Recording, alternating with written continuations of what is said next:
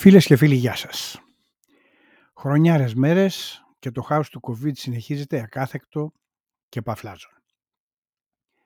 Η μετατροπή μιας πανδημίας σε πεδίο παγκόσμιας πολιτικής και κοινωνικής σύγκρουσης έχει ισοπεδώσει κάθε έννοια λογικής και έχει δώσει την ευκαιρία τόσο σε ειδικούς εντός αγωγικών πάντοτε, όσο και σε ανειδίκευτους να ξεσπαθώνουν καθημερινά στη μάχη της σωτηρίας της ανθρωπότητας ο COVID έχει μεταβληθεί σε ρομφαία των πάσης φύσεως τσαρλατάνων με ή χωρίς επίσημους επιστημονικούς τίτλους, αλλά και πλήθους ρασοφόρων που μας προειδοποιούν νυχθημερών ότι τα εμβόλια είναι εργαλεία του εωσφόρου, ο οποίος όπως πάντα καραδοκεί να αρπάξει τις ψυχές των ευσεβών προς όφελος της κολάσεως.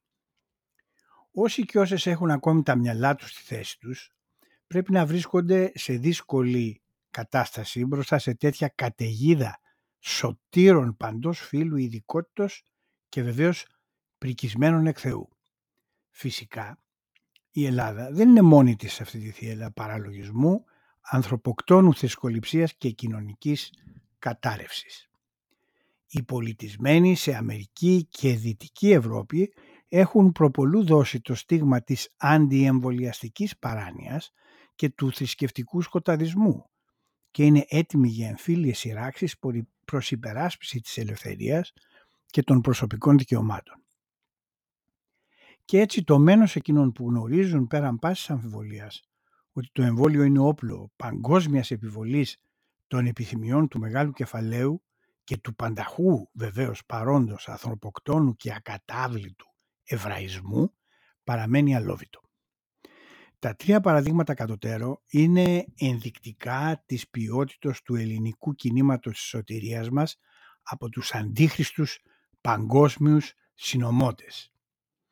Η κυρία Παθολόγος, εντός εισαγωγικών, διαθέτει αφοπλιστικές αποδείξεις ότι τα εμβόλια είναι όντως λιγμένα και ούτω θανατική ποινή. Διαβάζει και γνωρίζει, λέει, προσκαλώντας μας να παρατηρήσουμε τα τόσα βιβλία στα ράφια που βρίσκονται πίσω της, ότι γενικώς οι ανακοινώσεις υπέρ του εμβολίου είναι προϊόν καταφανού συνωμοσίας. Σημειώνω ότι η παρουσιάστρια κάνει φιλότιμες και επίμονες προσπάθειες να επιτύχει θεμελιωμένες απαντήσεις από την κυρία Παθολόγο, η οποία φυσικά περί άλλων τυρβάζει, όπως πάντοτε κάνουν οι ειδικοί του επίπεδου της, που έχουν τα μαύρα μεσάνυχτα περί το αντικείμενο. Τώρα, εάν δεν ξέρετε ποιος είναι ο Κλεάνθης Γρίβας, συγγνώμη, αναζητήστε τον στο διαδίκτυο.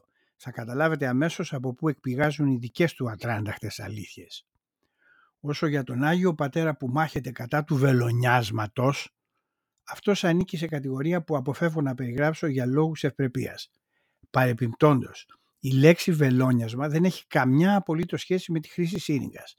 Αλλά πού να τα ξέρει αυτά ο Αγιος Πατήρ; Αυτών όλων λεχθέντων λοιπόν, σας εύχομαι καλή χρονιά και αν δεν έχετε ακόμη βελονιαστεί, κάντε ένα κόπο για τον εαυτό σας, το οικογενειακό σας περιβάλλον, αλλά και για την κοινωνία γενικότερα.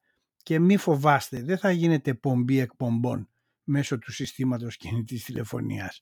Εδώ παιδιά τα πράγματα δηλαδή έχουν γίνει, ούτε ξέρω κι εγώ, κόμικο τραγικά.